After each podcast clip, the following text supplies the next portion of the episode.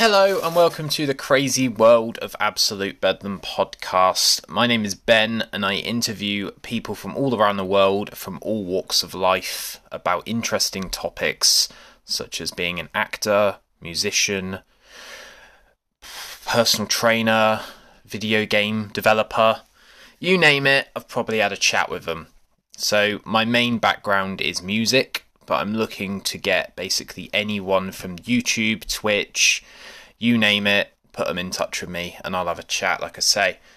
Um, recently done a flurry of veteran episodes, so if you want to check that out, that's a slightly different thing called Tales from the Trenches with my friend and editor John Belfield. But enough of that. I'm here to just introduce the episodes and just say if anyone wants to help me out by donating to Ko-fi, which is a donation service which is available at www.ko-fi, which is ko fi.com forward slash absolute bedlam podcast.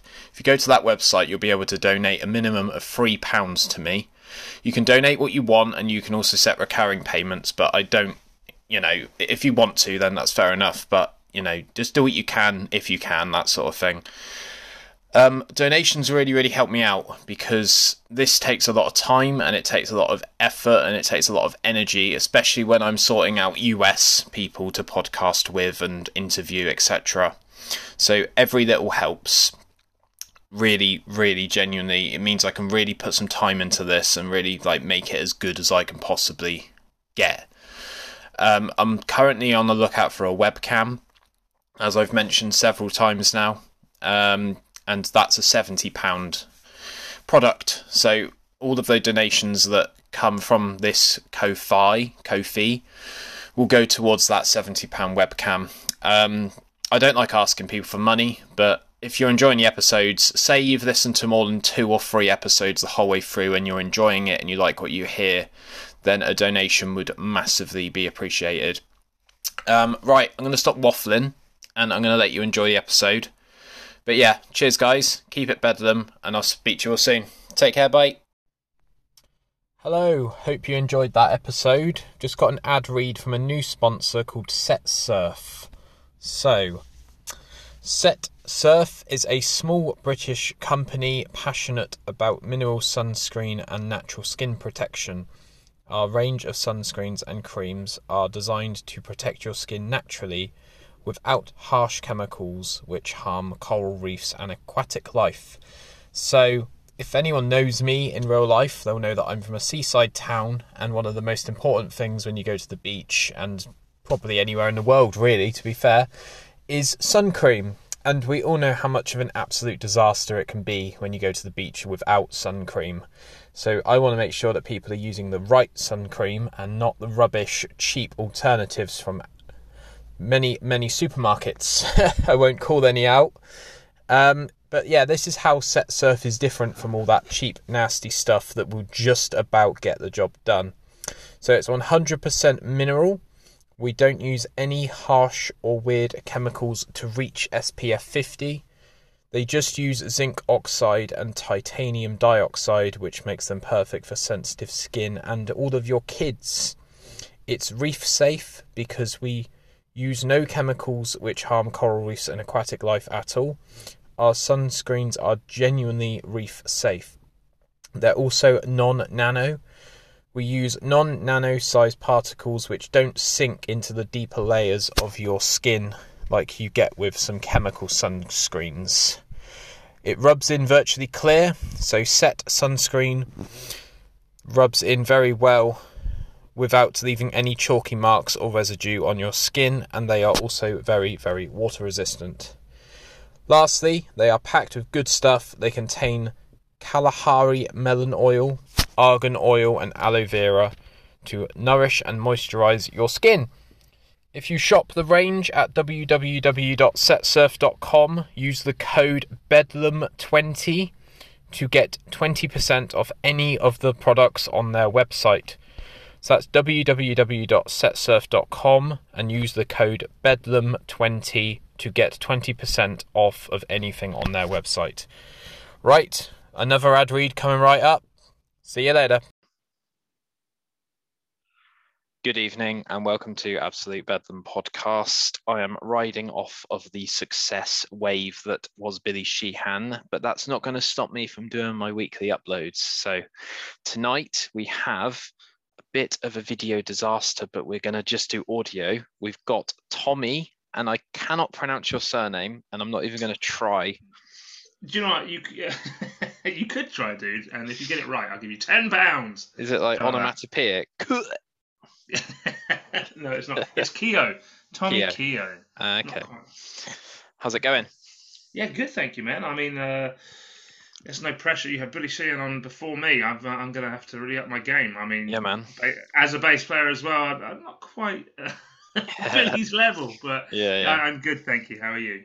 I'm good. Yeah, I'm good. Life's all right. I'm a bit skint, but you know, bit skint. Yeah, aren't we all? The prices for everything has just gone up. Yeah, it's topical Even a pint, of, pint of milk's five hundred pounds, I think. Yeah, it's it's a bit mental at the moment, but uh, other than that, crazy. there's a lot worse going on in the world than me moaning. So it's, all, it's, all, rel- it's all, relative, though, dude. That's something we've got. I think uh, someone, everyone needs to kind of. Yes, there's always someone who's unfortunately worse off. There's always someone better off as well. But uh, lots of people forget that uh, stuff is relative. Um, it doesn't mean if it's any worse for you. It doesn't mean it's not hard for you or yeah, anyone yeah. else. So take it all in stride and chill out, baby. One of my favourite sayings that Devin Townsend says quite a lot is "worse things happen to better people." Exactly right. So yeah, still good. Why the fuck have I not won the lottery like that? exactly. Yeah. That's it. Um, so tonight on the show, I I've got quite a lot to go through as I've just scrambled some questions together. And Tommy is a man of many, many talents and many, many hobbies to the point where I don't even know how he manages to do his normal day job. so we're going to discuss, so quickly just going to give you a bit of a heads up. We're going to talk about fitness, music, uh, Twitch, mm-hmm. writing a children's book, mm-hmm. and video games and your podcast. So that's like a condensed list and it's already like spilling over the edges because I usually get people on that have got like, hey man, I'm releasing an album. And it's like, okay, so we're going to spend an hour talking about the album, which isn't a bad thing. I'm not moaning, but you've got a lot of different, you're like a tree, you've got lots of branches. Oh, God, yeah, there's no leaves on this tree at the moment. it's, I'm blowing in the wind, like, help. but, so yeah, right. So let's start with fitness. Fitness. What made you want to get into fitness? Okay, so uh, that's a good question. So, so I'm no longer well. I am a personal trainer, qualified personal trainer, qualified in 2011. Um, it's now 11 years ago, which is mad, right? Um, and I'd always been kind of a bit of a kind of not a gym geek as in like a muscle head. Now I am, but I mean, I'd always been interested in fitness. I did kind of kickboxing and martial arts as a kid. I was all very active. I played football. My family are very active as well.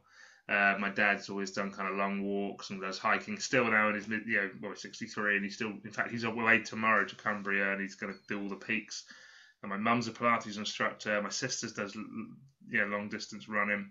And it's just, so I think it's a family thing, man. We just kind of absolutely love it. Um, and, and I'll be honest, uh, I got a slight kind of bit of body dysmorphia as well, so I'm always kind of not happy with how I look, even though other people might look at me and go, "Oh wow, you look great." Yeah. Um, I'll look at myself and you know, I, we all love a selfie, or I definitely love a selfie. Um, but I'll look at myself and go, "Oh no, I look crap." And then a few years later, I look back and go, "Actually, no, I look really good then."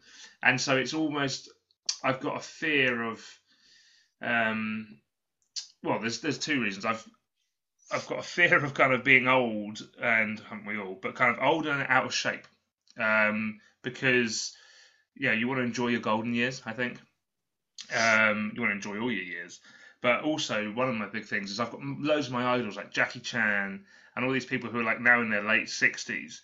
They can still do the stuff they could do when they're in their thirties because they maintained it. And there's no reason, I don't think, for humans, unless obviously you've got obviously there's a disability, which is completely understandable. If you're a fit and healthy person, um, average lifespan's 80 years, right? First 20 years you're growing up, last 20 years you're sort of slowing down. Those 40 years in between, 20 to yeah. 60, you'll be in your prime. There's no reason not to be Um, doesn't mean if you don't want to go for it, that's absolutely fine. But I, I want to be at the kind of peak of my my abilities. Yeah. And I don't. I, I still want to be able to do silly things and the stuff I can do now at 65. Ask me again another 30 years, I might be going, what was I talking about? what a lunatic. But again, you know, David Lee Roth, people like that, people who can do Paul Stanley from Kiss, like people, I don't know he's had two hip replacements, but I, I want longevity. I want to be able to carry on enjoying myself and being kind of Hmm. flexible and fit in my 60s and cause, and 70s, 80s, you know. Hmm. I've seen too many people who kind of, uh, not through any fault of their own, sometimes it is through their own fault, let themselves go and not try to better themselves.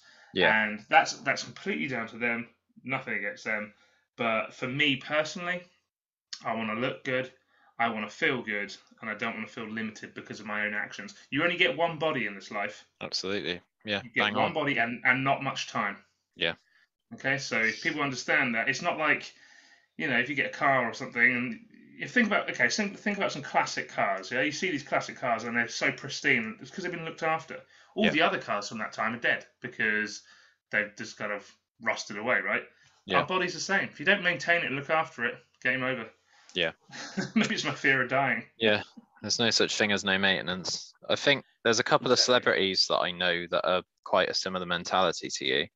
Mm. There's um Eddie Izzard who's got like some sort Mhm, of condition where Mm. he can just run all the time. yeah, he's nuts. He doesn't get like 50 tired.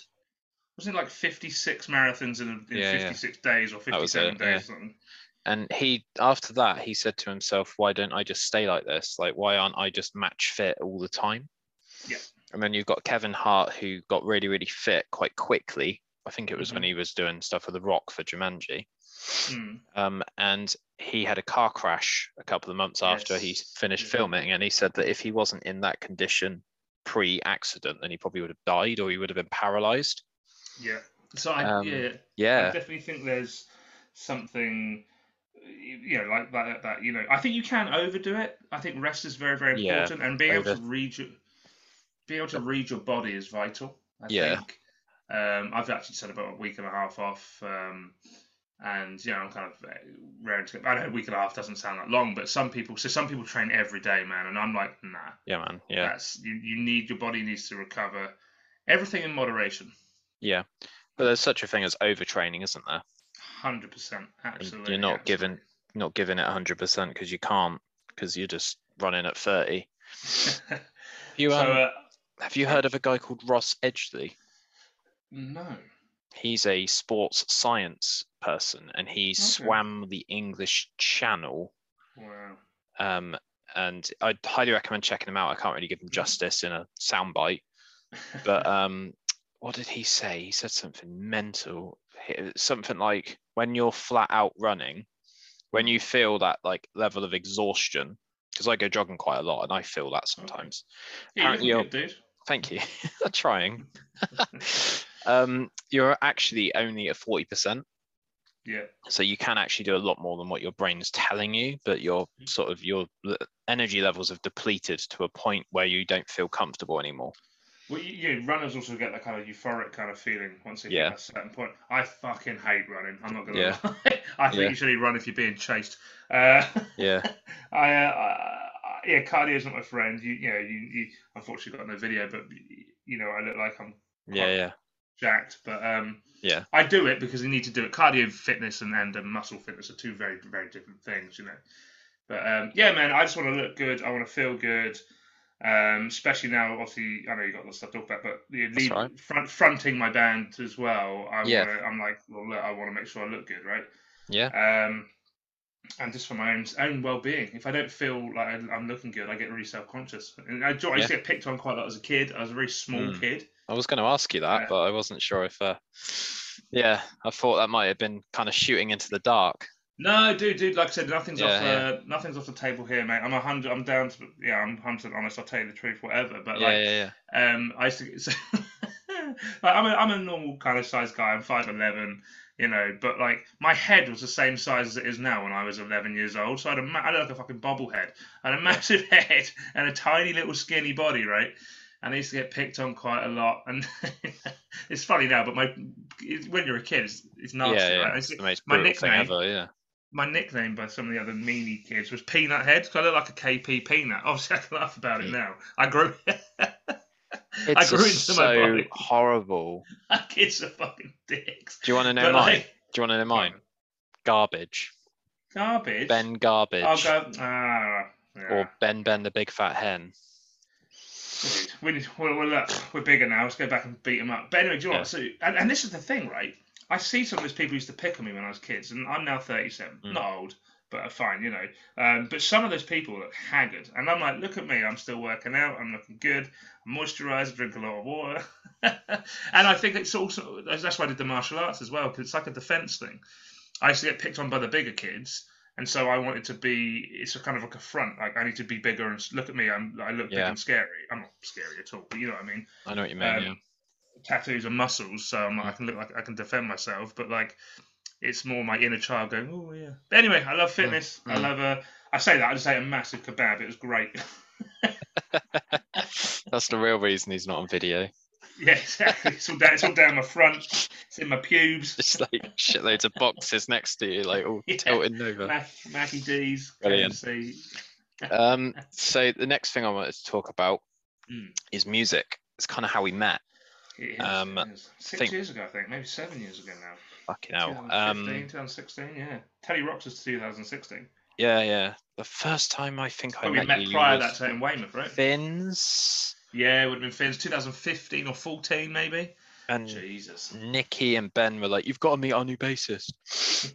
And I was like, "Hey man, how's it going?" And then I think a couple of hours passed where you'd obviously sound checked and you were headlining, so you have this weird time, sort of Mm. the stage gooch, I call it, where you've sound Yes. checked, you're good to go, and then you've got like three hours of like, it's like waiting for a flight, isn't it? Yeah. And then it's yeah, go time. You're on stage, you play your set, and then you've got to drive home, sort of thing. exactly, um, and I think someone tried to introduce me to you again. And uh, it just felt a bit awkward. Oh man, well, and here, um, here we are. yeah, that's it. So, uh, what am I going to say? So, was that the first band that you were in, Rocket Dolls? No, no, man, I've been in bands since 2001. I've been in bands a long, long time. So I started playing bass and guitar in about 98, 99. Long time, 23, 24 years ago. Yeah, man. when I, my my first my first band was at college. We were called Mullet, and we were a pop punk band. Obviously, 2001 was like Rife, Sum 41, Blink, Yeah, yeah, We yeah. found Glory, all this stuff, right? And it was great. And uh, I used to wear like obviously American Pie and all that. Uh, all those movies were huge, right? Yeah, yeah. Um, and that's again, so school, I kind of this leads into it, but school I was kind of picked on a bit dweeby. Mm. College, I sort of turned into Stifler, dude. I, I used to host the parties. I wear Hawaiian shirts, and I just became like cool and like not not I don't think I was, but like people were like, hey, this guy's cool in college, right? Whereas in school, I was the dweeby kid who got picked on because I thought I didn't enjoy school at all. I fucking hated it. Yeah. But like, I was like, I'm leaving school, going to college. You can reinvent yourself to be who you want to be, and I completely did that. Still, my fundamentals were the same. I was still the geeky gamer kid, you know, who writes books about video games and little bog sprogglers. But like, um, I did that, and so I started. Well, I was in a band with a couple of mates from school. So we Yeah. called Mullet. Um, my mate Joe singing. Uh, he was a terrible singer. Uh, but like you were all mates, and you're just like, yeah, fuck Yeah, it, let's have a good time. And we we actually did quite well. We like not quite, as in know Yeah.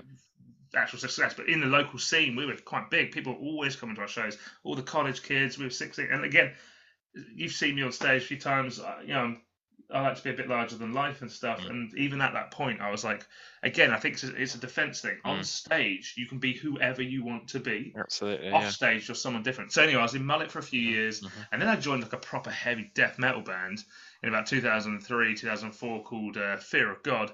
Um, who one of my best friends, he is now in a band called Earn, um, who are doing really, really well. Just signed to Universal. They've been on tour. They're playing festivals. Check them out. They're fucking nuts, right? Three piece. U R N. U R N E, yeah. Okay. Um, really, really good guy called Rich. He's the uh, he's the drummer. We've been we I said we met 20 years ago at Mm. college. Anyway, I was in a metal band with him called Fear of God. After that, I was in a band called Black Sky, which is kind of like a classic rock. The guitarist literally thought he was Steve Vai. Um, had the kind of Flo, uh, Floyd Rose thing and the kind of yeah that uh, guitar. Um, wore the flares, had the long hair. Yeah. Um, was a little bit up his own butt, and looking back on it now, he's a bit older than me, so I was just kind of like, oh yeah, I want to be in this band. Uh, and in fact, so by the time I got to the Rocket Dolls, man, I've been in bands like, and I was in like four or five bands after that as well. Yeah, yeah, yeah. Um, I've been all over the place. Like I'd already been playing for 15 years, you know. Yeah.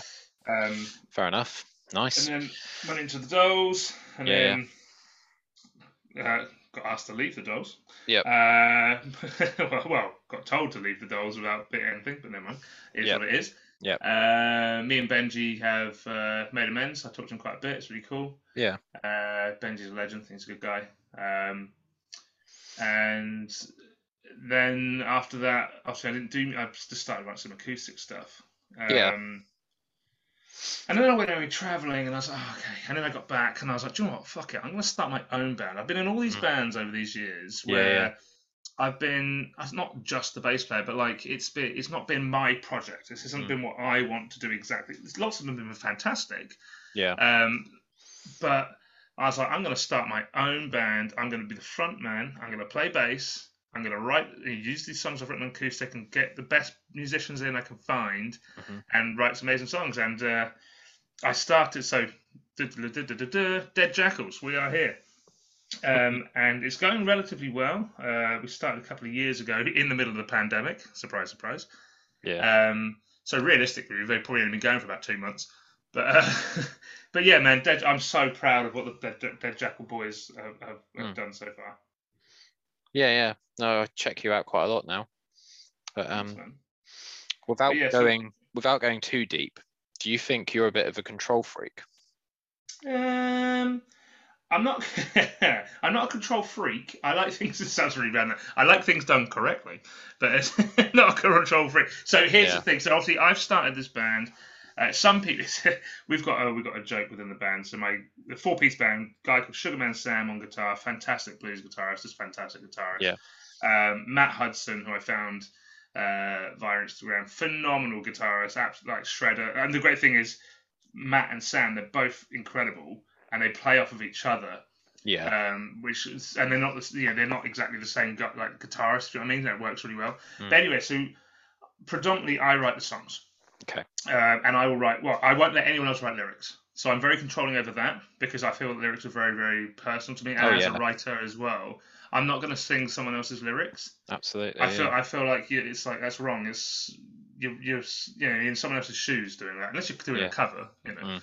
Um, when it comes to solos or you know, so sometimes I'll write a track and structurally I'm like I want it to be like this. Yeah. And the guys are like, why don't you try this? I'm open, so I'm fully, fully 100% open to suggestions. I'm no, I'm no Axl Rose, Mhm. and I will never say to the guys, don't play your solo like that. And if they they'll come, you, you know, if you've heard the band, there's quite a lot of dual harmony guitar stuff. We're very Yeah. heavily influenced by Thin Lizzy, and I fucking love Thin Lizzy. Feel Yeah, like yeah, yeah. if I had my camera on now, you see I've got a massive post, uh, massive uh, Nice. painting of Phil behind me. Like We'll, we'll have a picture of that to promote the episode after. But um, I'm not controlling in that respect. Like, the guys have complete creative freedom when they're writing their stuff. But when I write a song and say if I'm like, well, I want this to lead into this, I'm quite, I, well, I've, I've done it. I've written it. I want Yeah. it to sound like that. Yeah, so yeah. It, yeah, it's yes and no. It's not Yeah. as in. If it's not like if you don't do it my way, I'm kicking you out. Fuck you. I'm like no, Yeah, yeah, yeah. because you can't have that, right? Absolutely. Um, and I can't play guitar solos. I can't shred on the guitar like those boys. So I'm not going to go, actually, Yeah, could you yeah. play this chord?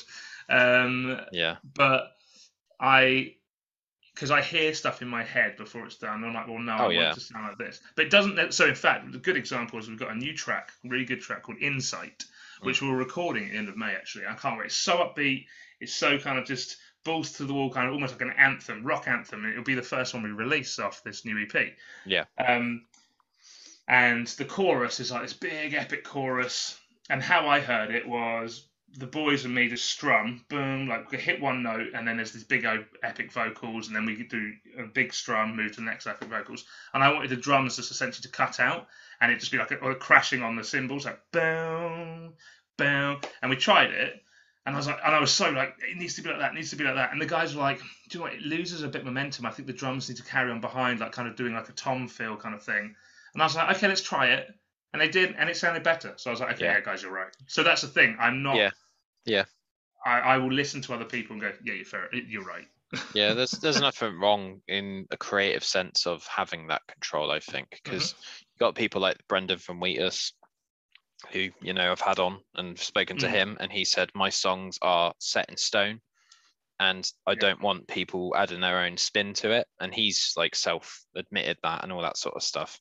There's nothing worse than someone else outing you and telling you you're a control freak. I think it's best to just own it. And I think, and again, so that's completely fair if that's the, how it is from the outset. Yeah. If you go, this is how it is, and so so the boys know, the band know. So I started the band. I went and got. Uh, so yeah, sorry, I've given a shout out to the guitarist. I haven't the drummer. So we got a guy called Jolly. Jolly on drums. I've known Jolly since since college. Uh, phenomenal drummer. Kind of like. He's like a ring kind reincarnate. Well, Travis Barker isn't dead, but he's like the English Travis Barker. You know, he's so he's so he's such a tech feel kind of little drum guy. If you listen to kind of the beginning of I Don't Want to Go and stuff, Yeah. um, which is our latest single or first single, his little drum fills are insane, man. He's such a good drummer, and so I, I wanted the best musicians. Anyway, I went and got them all, and we all have input to the band. Yeah. But like with work and everything else, there's a leader. Someone has to make that final decision, and that person is me. Yeah. If all three, you know, this has never happened, but if all three of them were like, no, we don't want this, we don't want this, and I was like, fuck it, we're doing it. Yeah. At the end of the day, it's my it's my word, and but also that would not be a very good leader because I was meant to be. I'm not meant to be a boss to these guys. I'm meant to be a leader, and it's all about compromise, right? We've never had that situation, and hopefully, fingers crossed, we never will. There's Mm. been a few times where one or two of them might go, "I think we should do this," and I go, "No, it's it's this." Yeah. But that's because if you don't, you've got no you've got no direction, you've got no leader of the group, Yeah. no leader of the pack, no someone has to lead- decisions. Yeah, Exactly, get and it- made. Yeah. and I think that can sometimes be worse further down the line because people go, Yeah. It, it, it, sort of implodes on itself. Yeah. And so all and the Yeah. is all the guys are very very understanding of that. We take they take the piss out of me and call me Axl Rose all the time. Nice. but um, yeah, but uh, Yeah, but no. So uh, I'm I'm not. I'm open to suggestion. Hmm. But if I say it's this, it's and, and that's final. That's it. Yeah. So and, and so yeah, I'm not I'm not someone who won't accept. Lots of people say they will accept other views. Hmm. I can. I've been in some bands who've. I could very happily talk about that. Uh, but um, I will accept other views. Yeah. Um, and if I if I'm like like really kind of firm on it, the guys go, "Cool, fine, that's what we do." Yeah. Great bunch of guys. Can't You got for anything better. people like Dave Grohl as well that have had that vision of what the Foo Fighters should sound like. And I Mhm. think for the second album, it might have been the third album, he actually re-recorded the drums because he wasn't happy with the Really? drums, and I think he fired one of the original drummers because he did the first album by himself, didn't he? Yeah, yes, I didn't know. That. So no, that's the yeah. thing. So uh, well, we'll talk Paul Taylor Hawkins stuff about that in a minute. Yeah. Um, So yeah, I've got a vision. So what's really weird when I pitched Dead Jackals to people, Mm. it's a mix, it's a mashup between Thin Lizzy and Blink 182, which is such a weird combination. when you hear it, you're like, what the fuck does that mean? yeah. What yeah. I mean is, it's awesome kind of twin harmony guitars with kind of melodic bass and catchy vocals, right? Um, which is how Thin Lizzy is anyway. But so I'm a huge Thin Lizzy fan, huge Yeah. Blink fan. So they they were my two two kind of foundations. Um, doesn't mean we don't pull influence from other places. I mean, Yeah. the reason I started even playing bass was because of Steve Harris and Iron Maiden. Uh, so I love that. I love Maiden, Aerosmith, Kiss, Mhm. Guns N' Roses, all that stuff. And the boys like so Sam's a massive blues boy. Matt loves all his, you know the big four. He does all his Megadeth and Anthrax and all that stuff. And Jolly just loves those kind of punk stuff. So we we we stir the pot.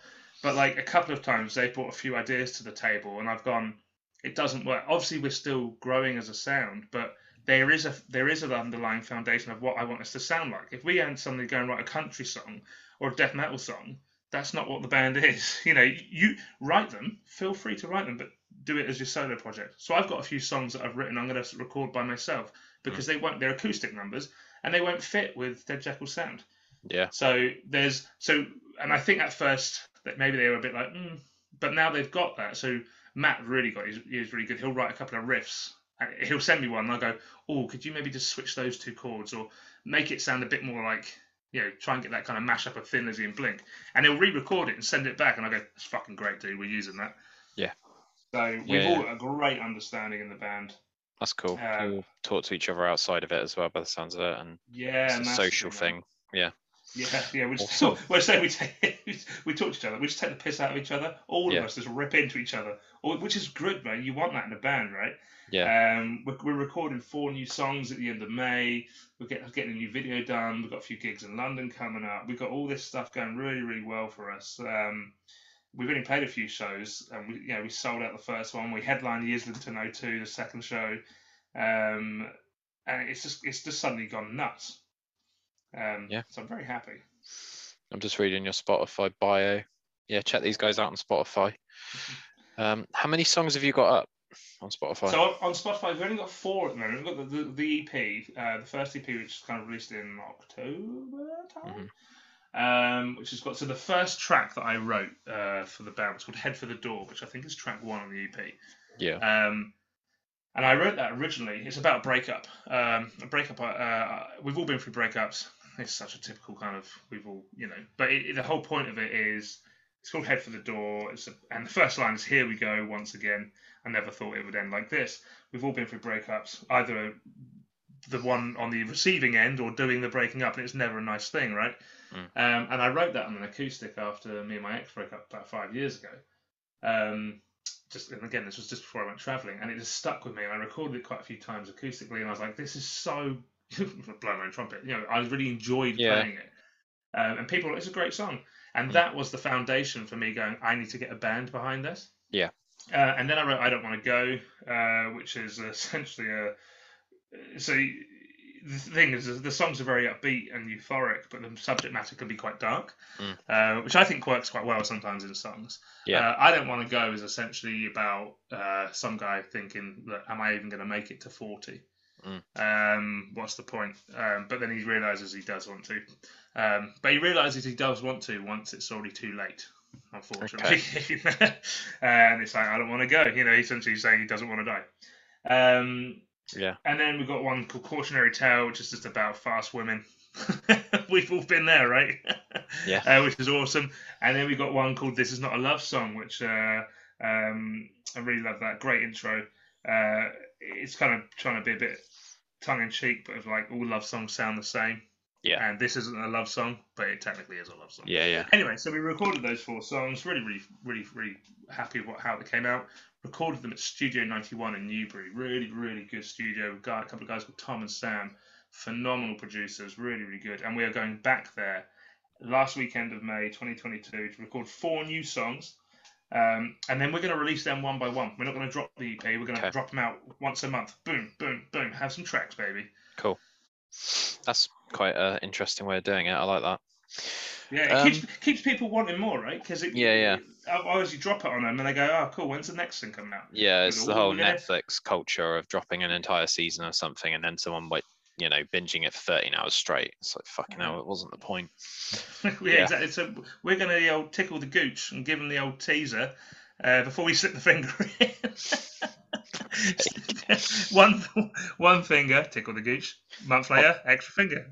Tommy, before we recorded, asked if he could swear, and now he's obviously just discovered a load of swear words, and he's turned into like you know when you like the first time you ever like swear in front of your parents. Yeah. I feel that that's what you've just become in the last like 10 seconds. Do you, no, it's just uh, it's just my analogies, man, of the old gooch tickle. You don't you don't want to you don't want to hear what I say to people when I introduce them to my father, Okay. or do you? No, I don't. well, we'll leave that on a cliffhanger for the next one.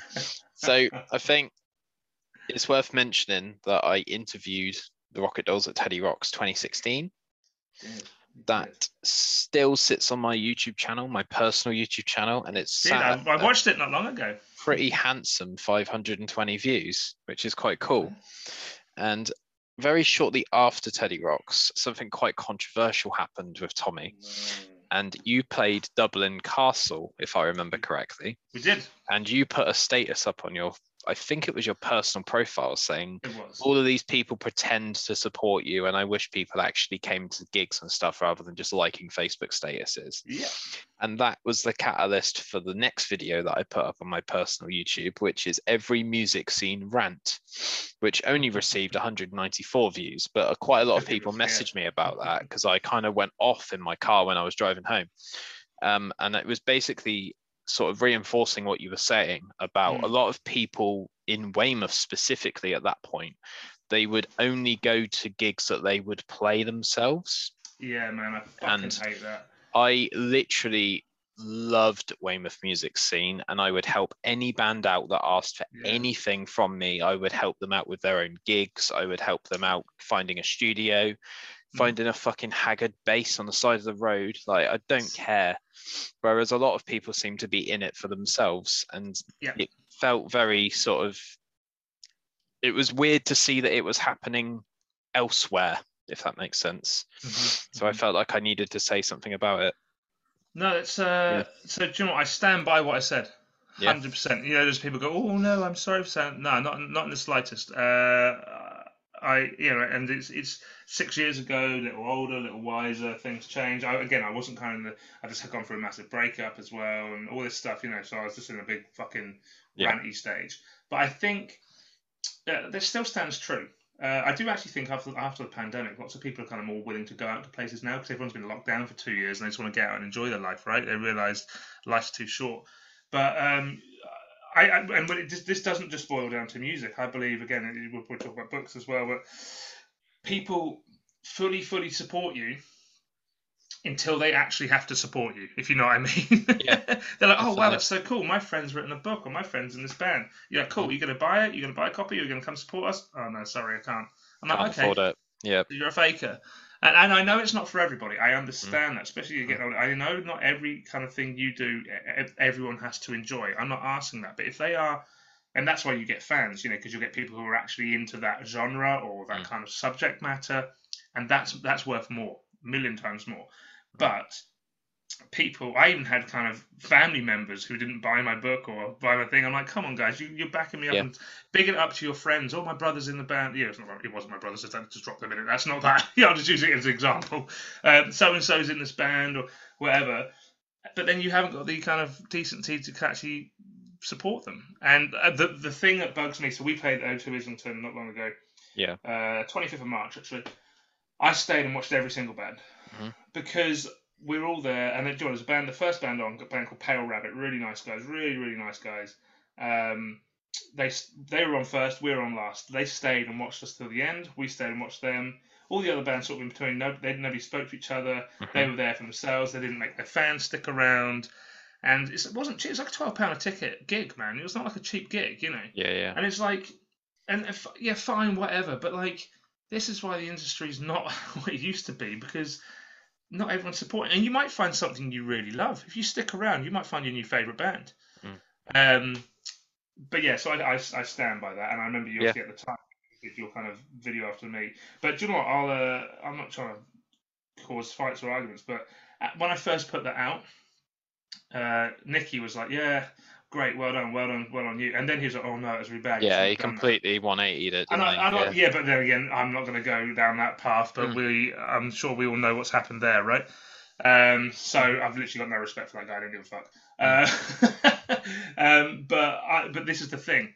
I stick to my guns, and six years later, I still believe in that message, right? Because I'm not Yeah. fickle. I'm not fake. I will tell you the truth. Mhm. And some people might go, oh, "God, that was a bit harsh." I was like, "I'm not being harsh. I'm being people. What people don't like, people don't, want- you know, people don't like facts. When when it makes them seem like the bad guy, Yeah, if it yeah. makes them look like the good guy, they're like, "Oh, keep giving me these facts, baby. Oh yeah."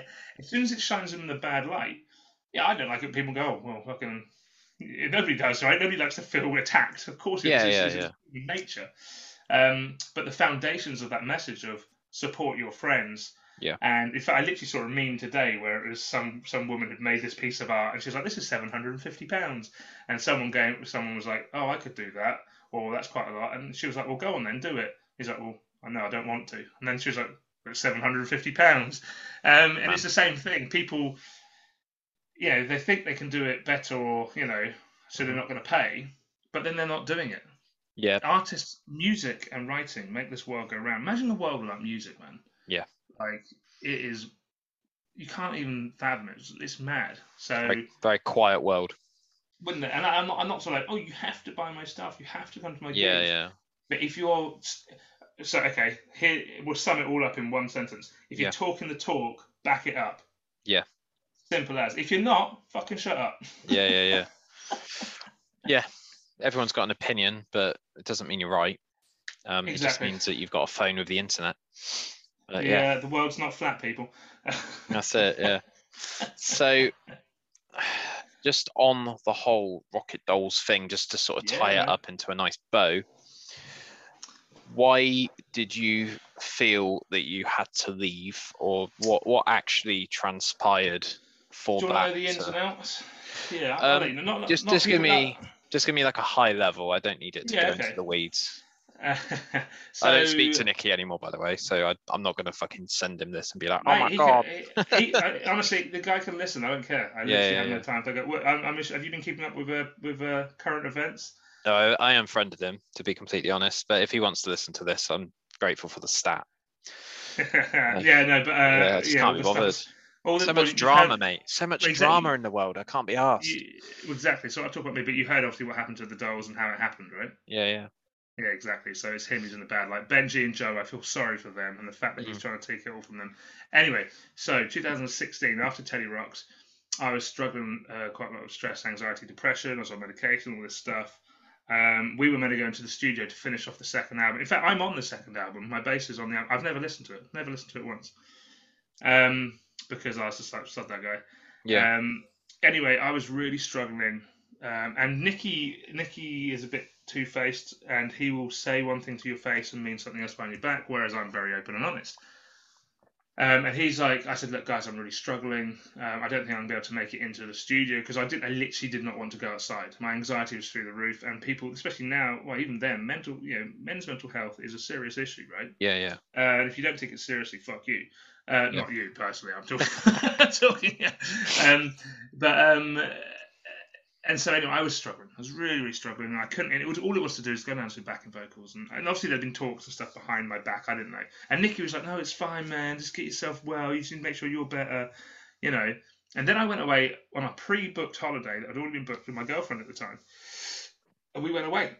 You know, it's a holiday, and obviously holidays are relaxing. And then they were like, "Oh, no, Benji wasn't. Benji, I think, was led astray by Nikki. Uh, Nicky's the uh, poison here. Um, he was like, "Oh, oh, you won't come to record, but you're going on holiday." And I was like, "Dude, you're missing the point.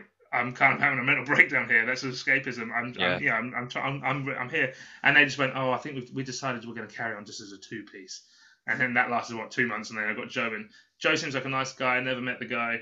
Me Yeah. and Benji met. So after the Dolls split, uh, a year and a half ago, I reached out to Benji. In fact, I reached out to Nicky, uh, and he never replied.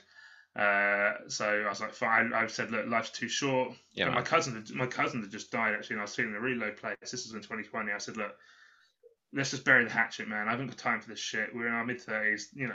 Yeah, and yeah, he yeah. just he didn't get back to me. Benji, on the other hand, did, and we talked quite a lot. We were talking about meeting up, having a drink. We talk about games and stuff all the time. So me and Benji are totally cool, and I totally respect that. Um, and in fact, you know, I didn't actually get on with Nikki's wife too well when they were together. But after they split and all the stuff transpired, it, it was him sowing the seeds between us, and we actually get on really well now.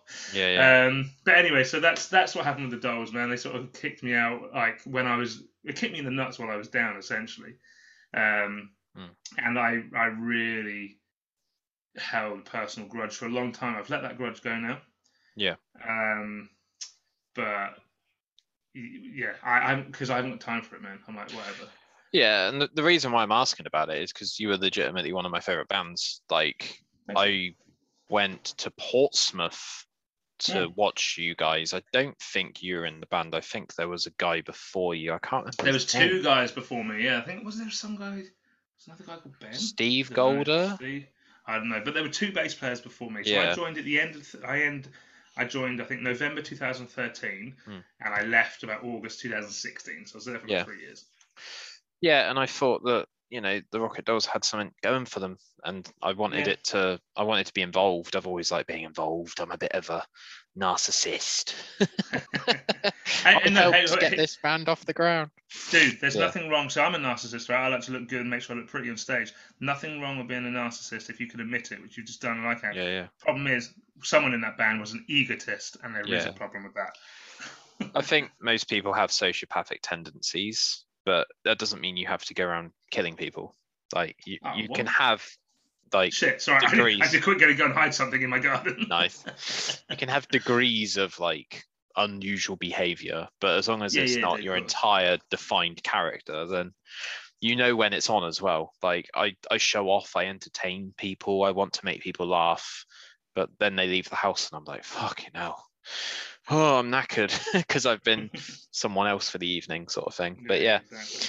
but yeah, that's that's why I wanted to get into it. Really, is because um, I think you guys had quite a lot going for you, and I think you, if it did transpire that you know you sold out the Dublin Castle gig as an example, I think you would have got signed and you would have gone on to bigger things. But Yeah, and, do you know what? And I, I wish so Benji's doing his solo stuff at the moment. Yeah, yeah, that's really It cool. sounds fantastic, right? And I haven't heard any yet.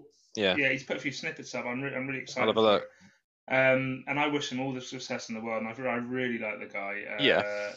And but again, uh, yeah, and I appreciate what you're saying about Dead, uh, about Rocket Dolls. But I say, you know, now Dead Jackals, I'm not. I'm so much happier in this band. yeah, yeah. So much happier, and we and we are we are hitting the ground running. Mhm. You know. Um, and so hopefully, what could have happened for them will happen Mm. for us. So just to wrap that up as well, have you got Mhm. any plans to play anywhere south of the UK so that I can actually come to a show? Because I did look at Islington, but I thought, fuck me, man. Yeah, we've got, we've you, got, you gave tickets out, didn't you? Yeah, we had a few tickets. So we've got nothing in the south. Is is Finn still putting on bands? I think so, but it seems to still be a bit of a dark art actually getting a night there. Does it? So at the moment we've got um we're playing actually um, in HMV in in store in High Wycombe this Saturday. Um, then we've got a gig in Andover next month. We're playing we're playing Dublin Castle in August, August twelfth.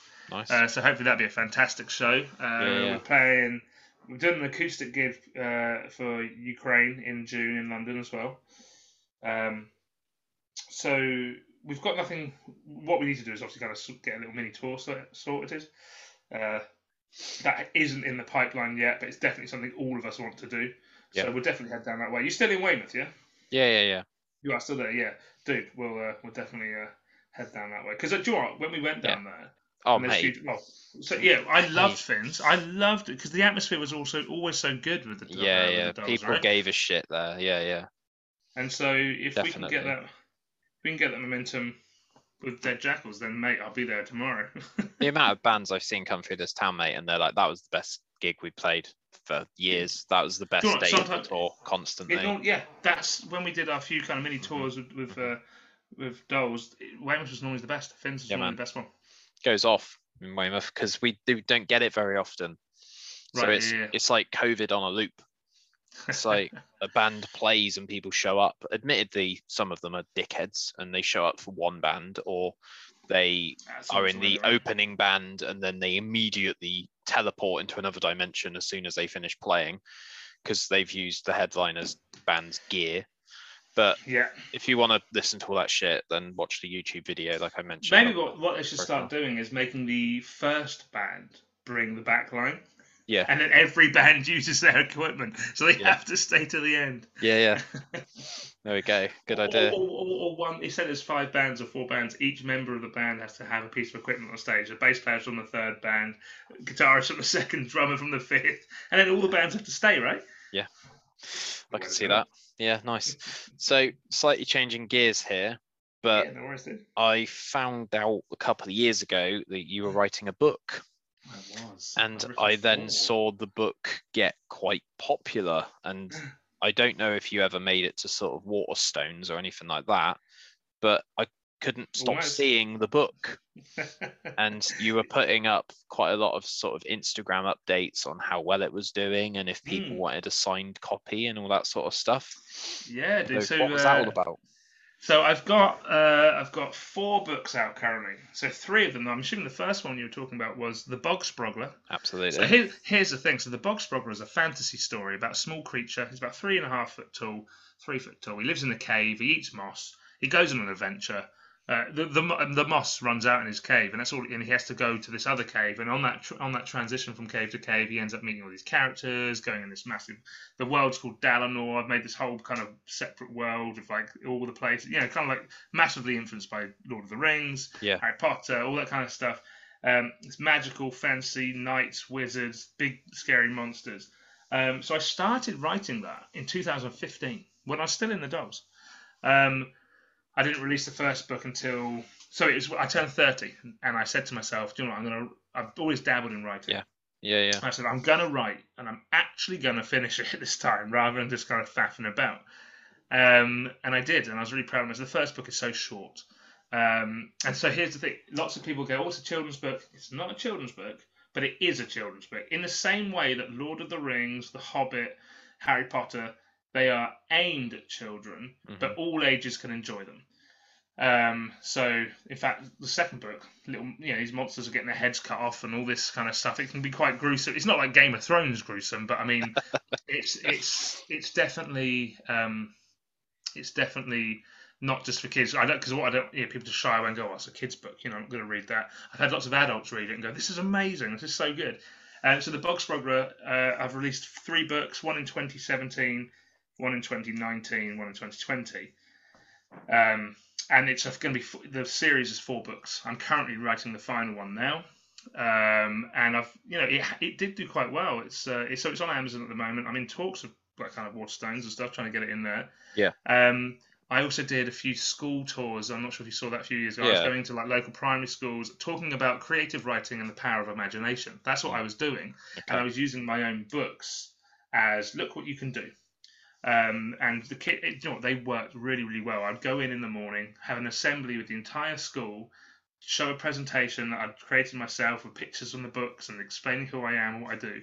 And then throughout the day, I would go from class to class and have like a creative writing session with the kids and all that stuff. And it worked. It dude, it was so good. So, so to see all these kids, because lots of them would be like, "Oh, I'm no good at writing," or "I can't draw." Um, and I was like, "Well, that's the great thing about creative uh, writing and power of imagination. Whatever you put down is correct. There is no wrong or right. You know." And so anyway, that one, that it, it sort of starts going like a bit like wildfire. And I've still got people now, uh, you know, texting me going or messaging me going, "When's the final book coming out?" Um, I should have released it maybe a year and a half ago, but you know, things life gets in the way. I am I am writing it at the moment. Yeah. Um, but do you know, what? I've got so there's a little kid, absolute legend, little kid called Harry. Don't know him. You know, it is in. It's not a friend or family. It's an actual fan. His mum messaged me uh, a couple of years ago and was like, "Harry is your biggest fan. He loves all the Bog Sprogler books. He's even he maybe he's nine or ten now. Um, he is even inspired to write for it because he enjoys it so much. And then he he entered his school writing competition and won. And like that means Yeah, more than anything. Like that little dude. So he, me just even writing that book for him, you know, I have to get it finished. And he, on you know, so World Book Day was not long ago. He goes as the bog sprogler. He'll take in little stuff. He still go. He, his mum even messages saying he still think it's still his favourite book. Yeah. You know, hopefully That's little cool. Harry grows up to be a film director and makes it into a film in 20 years. I get all this money. Yeah, yeah. Royalty. But um, yeah, right. So Bog Sprogler, fancy adventure. If you like action and magic and kind of cool characters, um, and also the second book, uh, which is probably my favourite to be fair. Actually, no, the third one. They're, they're both really good. Uh, the second book, they're all the characters are in there are based on people I know, yeah. um, be it good or bad. So. Uh, Think about what we were talking about earlier, and uh, and if you read the second book, you might go, "Oh, that person's based on that person." um, Brilliant. but oh, yeah, uh, I'm really happy, really, really proud of the Bog Sprogler series, man. And, and what I want to do is, I, so once I've written the fourth one, um, that'll be the end of the Bog Sprogler series. I will then probably release it as one just big anthology. Yeah. Um, I'm also doing like kind of a like a, a lore book, like with all the creatures and areas and drawings for all the space, which is Nice. awesome. But as well as that, I've got my non-fiction gaming book. Yeah. Um, which is called Gamer Tag Stories, which is doing better than the Bog Sprogler because obviously gaming is huge, right? We're, Yeah, we're both gamers. We know. Yeah, yeah, yeah. So that's a non-fiction book, essentially looking at the history of gamer tags. How do, so when people choose a tag to be online, Mm. how did they come up with that name? What's the story behind that? Mm. Um, and so I did like a kind of a brief history, starting back with like arcade machines when you got to put in three, you know, uh, three letters to make a name. And Mm. if you're a kid like me, you'd try and make a rude word. Um, and then leading up all to modern day, Fortnite, Apex, Call of Duty Yeah. and obviously those kind of things bringing millions of gamers each year and every single one of those kids adults whatever have to create a gamer tag. Mhm. So why did they pick that one? What does it mean? Why does that define them online? Um, and then I reached out to gamers from all over the world. And in the first book, I've got about 150 stories of people. I've got people from Ecuador, I've got people from Russia, people from Australia, all over Europe, America. I've got people from, I've got someone from Japan. I've literally got people from all over the world. Um, South Africa, you know, with their stories in this book. And some of them are really in depth. Some, yeah, so my favorite one, right, is a one liner. His gamer tag is B, as in the letter B, B game a lot. And, and the story is my name is Brian and I like to play a lot of games. There we go. and I was like, dude. Whereas I've got these other ones which are like three pages long, yeah, like yeah. heartfelt. But the great thing is, they're all interesting because when you look at them and you Mm. see them online, you go, how did that guy or girl come up with that name? You know. So Gamer Tag Stories, which is on Amazon, is doing really well. Um, got a lot of people interested, and that has led to the podcast. It's also led. There's a guy in San Diego called Gabriel Valentine, who's an absolute legend, dude. He is writing a comic book series. He's he's uh, he's been published by Lesser Known Comics. It's called Digital Lizards of Doom. And it's an eight book series, and he, he he's bought the Bog Sprogler and he's a gamer tags, and we're actually in talks now to do some work together with this guy in San Diego, right? Because and this has all come off the back of gamer tag stories. Yeah. Um. So I yeah I'm eternally grateful to absolutely everyone who's ever kind of supported me and helped me through my writing and music. You know. That's um, cool. But I love I love writing, dude. Just on that, I think I might be able to help you with your um gamer tag stories. I'll um, I'll message you after this. It might not Yeah. happen. I'm not the messiah. Do you know what I mean? You- Ben goes on what? these You podcasts. were. Ben goes on these podcasts and he acts like he knows everyone and he's the fucking Jordan Peterson of podcasting. No, no, I'm not. It's fine. Um, I'm over it. Honestly, don't worry about it.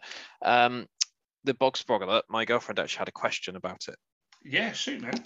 What inspired it in terms of other writers? Um, it has a bit of a Roald Dahl sort of Ooh. spin on yeah. it. Yeah, Jordan yeah, Jordan Roldo probably didn't, not that I know of, but that now you've said that, I can see, I can see how some people go, you know, especially with the wording. Um, what's fantastic? I've got a book that nobody can pronounce, the Bog Sprogler, and a surname that nobody can pronounce, Keo. Yeah. So if people search for it, nobody finds it because they're like, "Who is that guy? And what the hell is the name of that book?" So, um, Yeah. um, so Nice. so the big influences again, Lord of the Rings fan, massive Lord of the Rings fan. Harry Potter. I'm not a huge Harry Potter fan myself, as in I, I appreciate it for what it is and good storytelling. Um, but obviously there's that magic magic aspect. Um, Hobbit, obviously, uh, and uh, there's a chap called um, Robert E. Howard. He's the one who did Conan and Solomon Kane and all that kind of stuff, like 20s in the 1920s and 30s, awesome kind of short stories. Yeah. Um, that was a massive influence. And you know, one of the biggest influences probably is my, was my dad as well, because he writes, and he writes quite a lot of science fiction stuff. And I never knew he wrote until I was in my mid twenties. I was like, Mm. what? And he's like been writing since before I was born. I was like, what? And he's got these kind of miniature stories published under, you know, under a different name and stuff. Yeah. Um, so he's a, yeah, he's a he's a big influence. But uh, I think obviously from the from the Roald Dahl aspect, you probably mainly from the name, the Bog Sprogler. But the Bog Sprogler came to be. So I you may have seen some of the pictures. I didn't actually do the illustrations. So a good friend of mine, who's also called Tom, uh, Tommy uh, Tommy Lester. Yeah. Um, he we, we've known each other for 15, 20 years, and he is a phenomenal artist. He did all the artwork for. Uh, um, sorry, I should say most of the artwork for the Bog Sprogler. There's a few of the other the newer pictures he hasn't done. Um, we have the weirdest conversations via text, like the weirdest. If anyone's to read it, we'll go, "These guys all right?" like, I, like, I'll just be like, "Oh, the slug, the slug needed his shoes." That's I'll text him he'll go, "Oh, that's fine. I've eaten some ice cream and the bees have got their high tops on," and we'll go, "Oh yeah, cool. We totally know what that means." Um, other people go, "You're right. Yeah, it's fine." Sounds like you're talking Anyway. in code, like Yeah, exactly, right? Jumps at midnight or whatever. Yeah.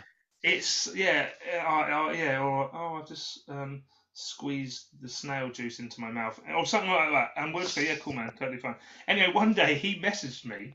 This is in 2015, around about my birthday time in March. He just messaged me saying something something, and he made up a word called bog sprogler. Yeah. And I instantly replied to him and went, "Oh, the bog sprogler is this little creature that lives in a, it lives on a marsh and eats moss and is like a weird, creepy creature." And from that point, I went, I've got something there. Yeah. And I went onto Google and just typed in bog sproggler, B O G S P W O L G, whatever you, however you spell it. I- Yeah, yeah, yeah. Not my word. And Google came up with zero results. That is very, very hard to do today. Yeah, if with, yeah. with- without just bashing the keyboard, with actually putting in a word with vowel and consonant in proper places, Mm. coming up with a word is really, really hard without Yeah. there being a, I mean, not a single result. So now, if you go to Google and type in bog sproggler, every single result on that page, be it from magazines, be it from newspapers, be it from is is mine, um, which is amazing, right? Um, so. Straight away. Yeah. um, and uh, so that's actually how the word and the name for the Bog Sprogler came out. And I, I can't show you now because I haven't got my camera on, but I've actually got a tattoo of the Bog Sprogler on my forearm. Oh, nice. Uh, So take a picture of that. Yeah. Yeah, dude, I'm really, really proud of it. Um, I'm really proud of Gamer Tag Stories as well. Mm. I mean, as well as that, just just quickly, I know, so I don't want to keep you too long. No, it's okay. Um, I end up talking for ages. Uh, I also extended my writing into film scripts. I wrote a screenplay a couple of years ago. Um, I wrote a kind of a, a London-based crime thriller thing um, during lockdown, uh, which I actually sent to a few producers. And uh, my sister actually had a really good contact, someone who worked on the sets of the Harry Potter films and some other stuff, um, Yeah. which is like, wow, okay, that's pretty cool. So I got in touch with him. And I said, look, dude, I've just written this this full feature length screenplay. Uh, I'm really proud of it. Uh, I'm looking for producers who might be interested. I want to sell it, essentially. Hmm. And I emailed it off to you 10 producers, and some of them actually, you know, kindly got back to me and said, thank you so much for this. This isn't, what, you know, we're not looking for this right now, but, you know, in fact, what I should do is probably chase them back up and say, hey, you looking for it now? Um, but so I'm trying to dip my, uh, dip my toe into that Yeah, kind man. of world as well, you know, so Why not? about that. Yeah. Yeah, I think the through thread of this as a person for you is Mm. you do stuff. You don't just talk about it, you actually mobilize on it. I think Yeah, that's quite important to highlight because there's a lot of people out there that talk about doing shit and then go to bed. Yeah, do you know what? And that's the thing. Again, I think that all and and full come full circle from what we are talking about earlier about Yeah. fitness is that's the fear of getting old and not having anything. I want a legacy. I want something. And well, I've already got it. Yeah, if yeah. I died, I've got these books. They're there forever now, right? Um, I don't want to die tomorrow, but uh, I. So you say that, and I thank you for saying. that. I really appreciate it. It's. I'm, a, I, I'm, a, I'm a doer essentially, but I'll be honest with you. I've literally don't want to be a, be a down on it. Friday, I got signed off work for two weeks due to stress and anxiety. I'm literally on signed off sick leave at the moment. Um, mainly, and the doctor was like, "You do so much, you need to take some time out." Yeah, yeah, yeah. And I'm like, I like to keep myself busy. I got my, Mhm. but the things I like doing, books, music, fitness. I want to continue. I don't like work. my normal day. To, I want to. So my normal day-to-day job, I'm not a big fan of. Right. Yeah, yeah, It, yeah. it, pay, it pays me a decent wage. Don't get me wrong. It pays me a very decent wage, but uh, I would much prefer to earn five to ten grand less, but do it from earn, from music, books, or something in that field, Yeah. from a creative field. I would be hundred percent happier. not saying Yeah, I'm not happy, but um, but so from being so busy, Mm. I've I've burnt myself out. Currently, I'm currently literally off on sick leave. You know. Mm.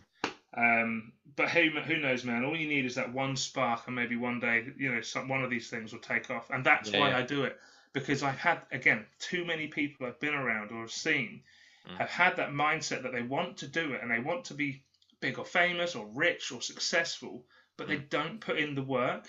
hmm And I'm putting in the work. It doesn't mean it will happen. I might get to 70 and it never happens. I'm like, oh, bloody hell. But at least I tried. At Yeah, yeah, that's I it. tried.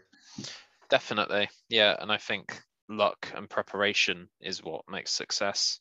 Same as you, man. Like you're working your ass off, dude. You know, so I've got so much, but I have so much appreciation yeah. for that because you, you, tr- you were trying. Oh yeah, I'll send you my I- schedule in a bit. It's mental. It's fucking fine, mental. Mine, mine's mine's bad enough. I don't need someone else's on my conscience.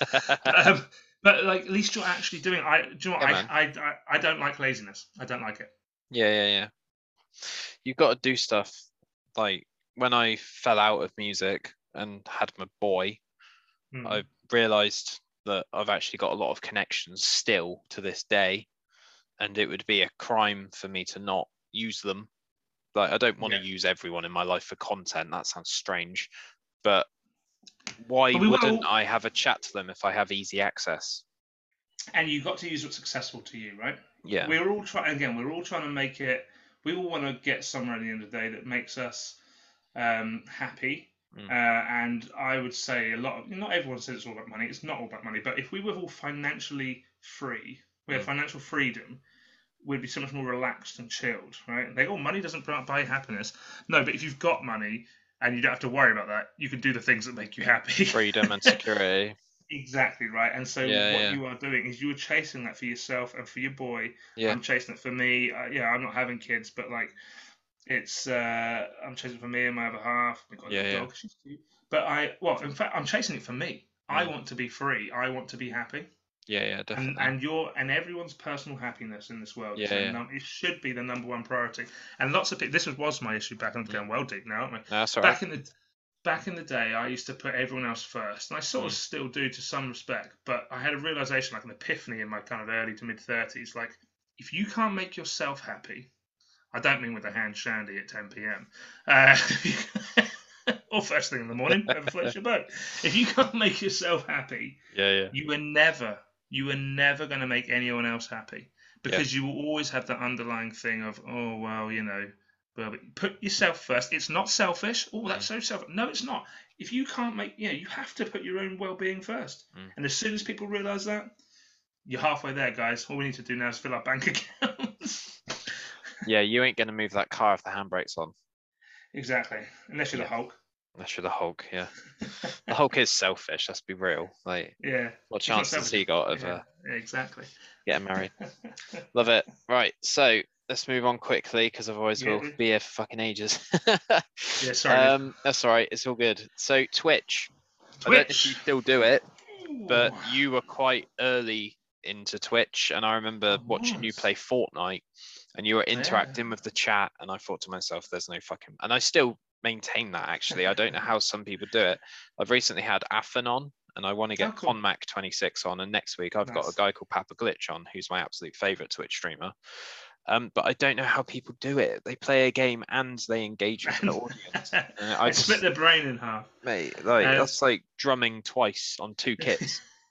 yeah, doing me. polyrhythms. Yeah, yeah. Uh, different, different. So, um, for me, uh, so I've got a mate of mine, a guy called uh, Frank Rusen, Dutch guy. We call him. His name's Frusen. Well, it's not. It's Frank Rusen. Um, he can't talk and play at the same time. Yeah. So we'll be playing Apex together, and he'll be getting shot. I'll be like, Fru, what's going on? Help! You know, we need, we need comms so we can come and help you. And then he, and then it's ten seconds later. He's like, I'm dead. We're like, you need to. T-. And I think some people can just do it or they can't, right? oh yeah. Uh, so I'm not sure. Do you remember a while ago? Again, well, a long time. I'm not sure if uh, you we were talking then, but I think it's 2015 or early 16. I did 24 hour gaming stream oh wow. uh, for, for for cancer charity. I raised 570 pounds for Macmillan Nice. Cancer, uh, where I played. Uh, non-stop for 24 hours. I was knackered afterwards, yeah, man. um, and I streamed that the whole time. Uh, I played Star Wars Battlefront, which had only been out for about a week at that time, so I was still Yeah, well yeah. into it, and I played it for 24 hours. Anyway, so the Twitch thing, I haven't done it for a while. I'll be honest, uh, mainly because I moved into my house last March, been here a year, uh, and the internet's all right. I have an Ethernet cable, and I, I always have a wired connection to my consoles, always. Um, you know, being a huge gamer, but we don't have fiber, so the upload speed's a bit crap. Um, and we're literally in talks now with uh, OpenReach to get a 900 meg installed, which will be uh, phenomenal, right? We're Yeah. currently sat at like 65 meg, which is Yeah. fine, but I mean, if it drops out, you're screwed. So I would love to get back into this kind of Twitch and streaming thing, um, and Yeah. I do enjoy it. But so what's quite weird for me, and again, each to their own. Mm. I don't really watch Twitch. I don't watch streamers.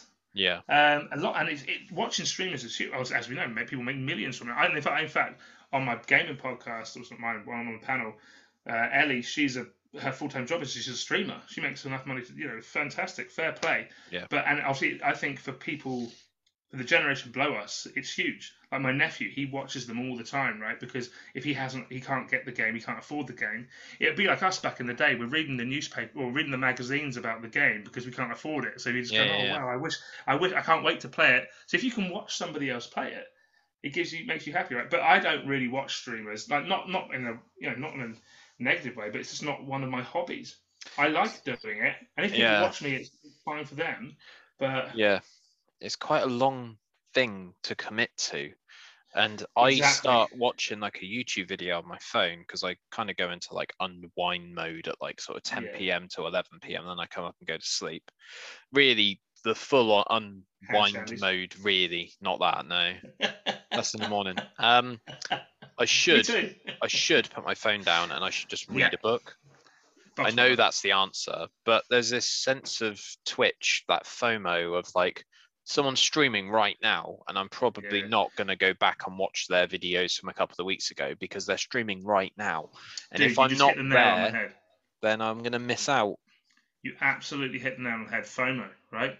Yeah, yeah. The, the world is FOMO mania at the moment, mhm. uh, and that's why, not promoting it, but uh, get into crypto because if, people were worried about FOMO, crypto's Yeah, the man. way to go, right? yeah. Um, I'm well into crypto. FOMO Anyway, coin. FOMO coin, yeah. Um, but I think so. I think you, you just hit. You, you're kind of worried, but like missing out on what? Yeah. Really? exactly. You can go play that game if you want. Yeah. It's it's it, you know it's it's it's literally FOMO. It's, I, I do watch the people though. I, I like the Mhm. games, I like the gameplay, but I watch it for the people. And I think that if you got back into Twitch, for example, you've got so much going on that you could stream Mm, a book related stream, you could do a fitness related stream, you could talk Yeah. about music. Like I like that versatility rather than just I'm gonna play Call of Duty until I bleed from my eyes. It's a bit like fucking hell, really? do you know what I want? Do you know what I wanted to do? I wanted to get a gorilla suit Yeah. and like a full gorilla suit and just play and Twitch stream as like a, a gorilla, but an actual gorilla and just make gorilla noises. That's what I Yes. literally wanted to do one day and like make an entire channel and I was gonna call it like gaming gorilla or something like that and literally just like. And I was like, that would be so fun. People would find that hilarious. I think It would be so would ridiculous. I think that would be funny until it was like 14 months in. Yeah, And you you'll be like, change it. slightly more depressed gorilla noise. Ooh, stuck yeah, exactly one stuck in the zoo. But anyway, like Yeah. I, uh, I I thought about doing, but again, like you said, man, I'm so busy at the moment, and like Yeah, if yeah, I do if I do ever stream, it's more of a just a kind of uh, a, kick, a kickback thing. Hey man, I've been signed off work for two weeks. Maybe I'll stream tomorrow afternoon. There we go. Heard it here first. I like an exclusive. yeah, dude. Yeah, I think a lot of it is I'm gonna game anyway, so I might as well stream it. Yeah, definitely. Why wouldn't know I what? if it's an option? Yeah. And again each to their own and everybody has their avenue of thing that they enjoy right which is so good i love seeing people being creative and i love especially as i've got a bit older I'm old you know but Yeah. as i'm getting older i love seeing people be successful or or try to better themselves i find it so attractive and so it makes me so happy so if people are streaming for that reason fair play to you some Yeah. of them do go over the top when it's like they like they're being they dramatize it and it's like they're and, it, and it's there for attention again fine if you oh my dog's barking No, sorry. that's all right. if you're just looking for attention fine but Mm. i it's going to sound weird coming from me but the over the topness sometimes gets to me i'm like oh god if, I- if, I, if i'm watching someone who's streaming and they're well over the top i'll go and Yeah, find someone yeah, who's more yeah. chilled but again i think that's that's just it's just diff- you know, what, what I it's all you. subjective it's all subjective dude It depends if you're in the mood for that. Because when you're like, like I say, I'm in unwind mode. I don't want. Mm. Hi guys, I'm gonna blow my own face off. Like it's just like, Jesus Christ, this is like what I'd watch at like 11 a.m. Not Yeah. 10 yeah, yeah, p.m. yeah, You know, I'm not saying people do that because that'd probably be against terms of service, right? But you know, that whole like Yeah, PewDiePie, well, Twitch, man. PewDiePie like does it in a funny way. Yeah, But like Twitch is like well getting well strict with the rules. But Mm. for some people, not for others, right? Mm. Wasn't there this big thing like last year, like loads of like gamer girls like streaming while in like hot tubs in their bikinis, Yeah, and they were fine with it. But then some other little kid goes says fuck, and they get banned. It's like wait Yeah, a yeah. minute, that's not on. yeah, that was quite similar to the um, Jimmy Kimmel was talking about Las Vegas shootings, I think it was. Okay. and um, his YouTube video talking about it had adverts on it, and everyone was like, "What the fuck?" Because if I do a video talking about that, there's no way YouTube will monetize that video, yeah, and exactly. right. everyone like kind of like visually, I don't know if you can see it, but they all kind of crossed their arms and went, "Nah, Hmm. that can't." be allowed. Like it's either free Okay. speech or no free speech. Yeah, exactly. You can't It's not some. censor people just because they're not Jimmy Kimmel or whatever his name is. but It's, uh, Weird. yeah, it's uh, it's yeah, one rule for some, one for the others, right? Absolutely. It's always the big guys as well that seem to get away with it. Well, it's not who you know, it's who you blow. Uh, it's Nice. money helps. That's the episode title right there. So let's quickly meander into video games and then we'll do the Oh, quick fire video questions Cool, and dude. then we'll talk about your podcast a bit more. okay, yeah, mate. Yeah, So, video games, what was the first childhood memory that you can remember playing? The first part. So, oh, okay. So it would have been uh, a wrestling game. I can't remember what wrestling game. I kind of, I think, it, in fact, I think it might have been Royal Rumble, WWE, WWF even, Yeah, Royal yeah. Rumble in about 1992 on a Mega Drive. Nice. Um, and it wasn't mine. It was a friend of mine at Mm. the time, Mm. uh, a guy called Andrew. I can't really remember his name. Um, and he had one, and I was like, "Oh my god, he's got video games!" Yeah, yeah. Um, and then I got a Game Boy a few years later when I was about eight or nine, um, and I was hooked. I, I, I played it so much that my mum used to ban me from playing it before school in the morning because I wouldn't put my clothes on. I'd be sat there playing Terminator 2. yeah, yeah. Um, I am such a big gamer, dude, as you know, and like, well, I've written a book on video games like through and through. I've got Final Fantasy sleeve all up my right arm, uh, Final Fantasy Seven. Um, I've been playing games since the early '90s, well, 30 years, you know, Yeah. and I'm not going to stop anytime soon. In fact, I'll be playing some Elden Ring straight after this. Yeah, yeah. I, I've heard that three times now. Have you? I've had Dan, Dan Olds from Palm Reader was like, I'm going to play the fuck out of Elden Ring, so don't expect me to promote the episode until I've completed it. And then we had Johnny from Lightwave saying, I can't wait for that game to come out. So it's uh, oh, dude. it's gotten some serious airtime on this. I've uh, put about 135 hours in at the moment. Jesus Um, Christ. Yeah, and I work full time, and I've got all this other stuff going on. So how the f- when do I sleep? What Yeah, happens? yeah. What's 135 hours in days? Uh, well, 240 would be 10 days, wouldn't it? So maybe Yeah. six and a half. Six and a half days. Damn, right? son. Yeah, That's about Twitch territory, isn't it? Yeah. Just saying. Yeah, video games are a big part Yeah. of my life. It mass- massive. Um, you know, there's so much controversy. There always has been. Still is. All Mm. video games cause violence? No, they don't. There's a hundred million reports that show it doesn't. And also, we used to burn people at the stake 400 years ago for being witches. So and if they weren't a witch. Yeah, yeah. Yeah, I don't think video games are the cause. I think it's humanity. Yeah, yeah, yeah. But um, video games help with eye-hand coordination. They help with decision making. They are proven to benefit people, and I will defend video games till the day I die. And I will be playing video. In fact, in forty years' time, in my seventies, I'll still be playing Apex when all the kids are in like futuristic, like holo- hologram suits and all the stuff. I'll be like, God damn! Yeah. Back in my day, we played Apex. Yeah, yeah. You'll be the only one in the lobby. yeah. These private games are getting a bit boring. So, favorite free video games, and I know that's a big ask, but okay, well, number one, Okay. Final Fantasy VII, hands down. Nice. Um, it's it's uh, it's all up my right arm. I've got it. I've got a sleeve which I started in about 2016, and, and it's still not finished. But uh, yeah, so Final Fantasy VII. Mm-hmm. Um, and then I always sort of chop and change between the others. Uh, well, do you know what? Elden Ring. Elden Ring's up there because I'm a huge, huge fan of the Souls game since Demon Souls came out. Demons Souls, uh, Yeah. with the extra S, uh, in 2009. Um, I've been a, a fan of all From Software games since then.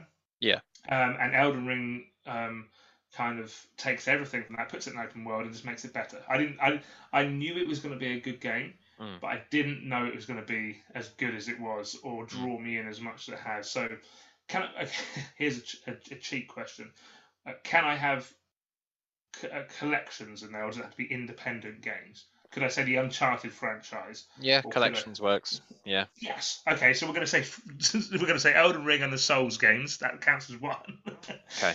Um, I like games that punish me. Apparently, I like a bit of punishment. Um, that's why I'm getting married. Uh, Nice. Smooth. Help. Yeah. No, now I'm not in trouble.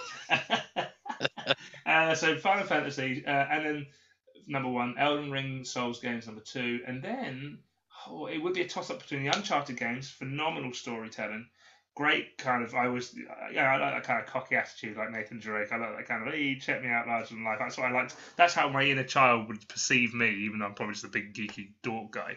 Yeah. Uh, that's what I want to be like. You know, so I love the Uncharted games. Um, it's a toss up between Uncharted or Fallout. uh, Fallout 3 in New Vegas. Yeah. Or Skyrim. Oh god, dude, why only three? You've made it so hard. it, so it won't I'm- stop otherwise. Yeah, okay, I'm sticking with Uncharted. Final Fantasy 7, Souls games, Elden Ring, Uncharted series. Nice.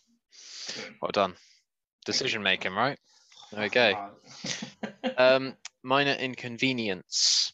Did you have any time to think of one?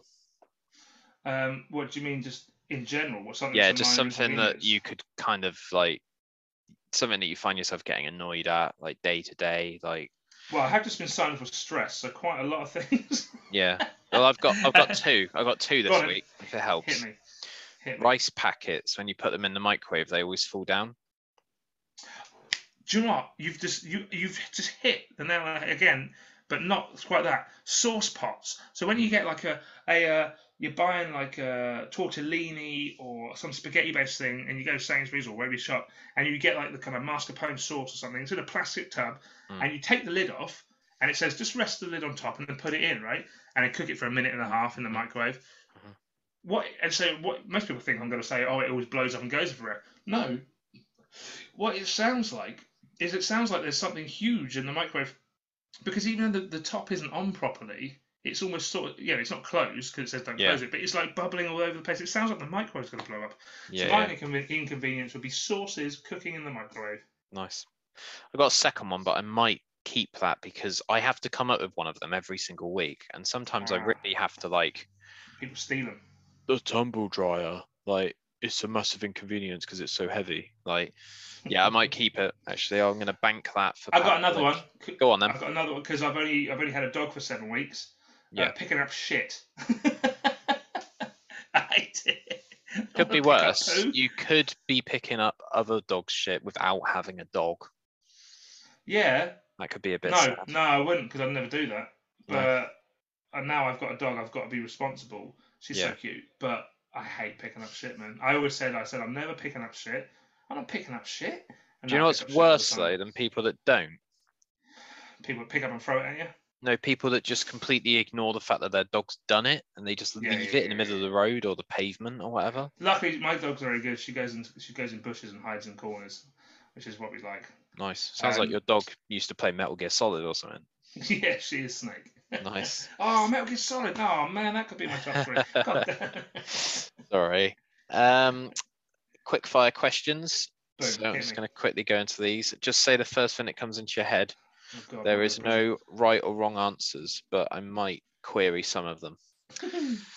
Is a Kinder Egg a toy or is it a deliciously chocolate treat with a toy inside? Deliciously chocolate treat with a toy inside. Nice. Chocolate's on the outside, right? Toys on the inside. You've got to get through the chocolate to get to the toy. That's an analogy for life right there, isn't it? Baby bell or cheese string? Ooh, baby bell. Camping in a tent or a static caravan for one week? Tent, because otherwise you're not camping, you're in a caravan. Living in a city or living in the countryside? Countryside, 100%. I do miss living in the city, but countryside is, is beautiful. I grew up in countryside, love it. Chocolate or sweets? Chocolate. Used to be sweets, but I found even, you know, and I've got my very sweet tooth still, but I've, I've, I actually prefer a nice chocolate now to rather than like sugary sweets. Bath or shower? Shower, hate a bath. Why do you want to sit in your own mess? Couldn't agree more. We do have a lot of Lush stuff though. Shout out yeah, to Lush. missus, she'll, she'll me, pour me one every now and then, and she'll put like nice salts in it, and, and I'm, when I get in it, I'm like, oh, this is quite nice. But I can do 10 minutes and then I'm out. Yeah. Whereas she'll sit in it for like 10 hours. I've got Two more. They're brand new just for you, and they'll Thanks, continue throughout the series. We're on series eight, by the way, people. What the fuck's going on? Um, Congratulations. cheers. Mint choc chip or chocolate orange? Oh, dude. Oh no. So is that in ice cream or in any kind of chocolate based thing? any variation of any Ooh, chocolate, ice cream, anything. Uh, chocolate orange. I like them both. I I like I both. fucking I'm- love both. I don't know why I've Yeah, asked man. that question. Yeah. kind Um, of- it's evil. mornings or evenings? Oh, mornings. I love vague. sunrise. Quite Uh, vague. I- Yeah, yeah. Yeah, I, I love sunset. I love someone, but morning the, the light is out. I don't like the dark. I don't like. Well, I'm not necessarily like I'm scared of the dark, but I don't like winter. I don't like sh- short days. I like long spring, summer days with the light shining on the green fields and trees. It gives you hope, right? Yeah, yeah. It's a new beginning and a new opportunity. Exactly. Um, there's a maximum security prison. You have been invited to partake as a prisoner. You get ten thousand pounds a day. How long would you be willing to stay in the prison for? maximum security. But you might die. you might die crossing the road. Uh, and I'm not a small guy. Yeah. Uh, I'm not, you know. So okay, how ten grand a day, yeah. And Yep. Okay, okay. So I would stay. So what's that? Ten days is a hundred grand. Mhm. So hundred days is a 1000000 Mhm. Uh, yeah, give me hundred days, man. I'll just go and smack the guard, get put in isolation, and then just sit all the rest Yeah. of the time in there. Side note, logic. side note for that question, Mr. Beast has stolen that fucking question and he's made a YouTube video about it and he's gotten quite a lot of hot water for doing it. So I know that you're fucking watching me, Mr. Beast. Mr. Beast, bad, Jimmy, bad Beast. that is your real name. Jimmy Beast. Um, last thing is your podcast. So let's promote that before we head off. Okay, yeah. So Insta, Insta Gamers Assemble. So uh, I should I won't take credit for this. It's not my podcast. It's a podcast I'm on the panel Okay. uh, every week. So it's a, a chap called Nathan who uh, goes by the name of No Signal uh, on Instagram, and obviously there's the Insta Gamers Assemble podcast as well. So it's a and th- this this came an opportunity. Um, through my book because if so I've got my YouTube channel for Gamer Tag Stories and I kind of interview people on that and uh, yeah I had a few people on and I had Nathan on and he was like do you know what this is great I might do like a kind of podcast version of it and he teaches he uh, he teaches at Coventry College I think or Coventry University and he does uh, film and game studies yeah. so he's you know he's got he's like a, a proper actual intellectual person. And then we've also got a lady called Ellie, who's the professional Twitch streamer. Um, and then we've got a chap called James who wrote the BTEC for esports, which is now in colleges. He literally wrote it. And then you've got Muggins over here, me, who just wrote a book on video games. yeah, and so yeah. I feel I feel well out of place. and you've got all these like proper people with like proper qualifications, and then you've got me going, oh, put some words in the page. Um, and we kind of have a chat kind of every week, and we had um, Yeah. we had John Romero on, the creator of Doom. nice. Um, we had uh, have you heard of Disco Elysium?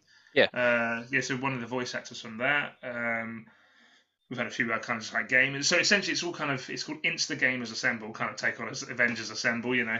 Yeah. Um, and we just kind of have people on or talk about current affair, current events and games and all that kind of stuff. And uh, I, Yeah. I'm really happy to be proud, uh, be a part of that. I'm really, I'm really grateful that Nathan asked me to do that actually because Cool.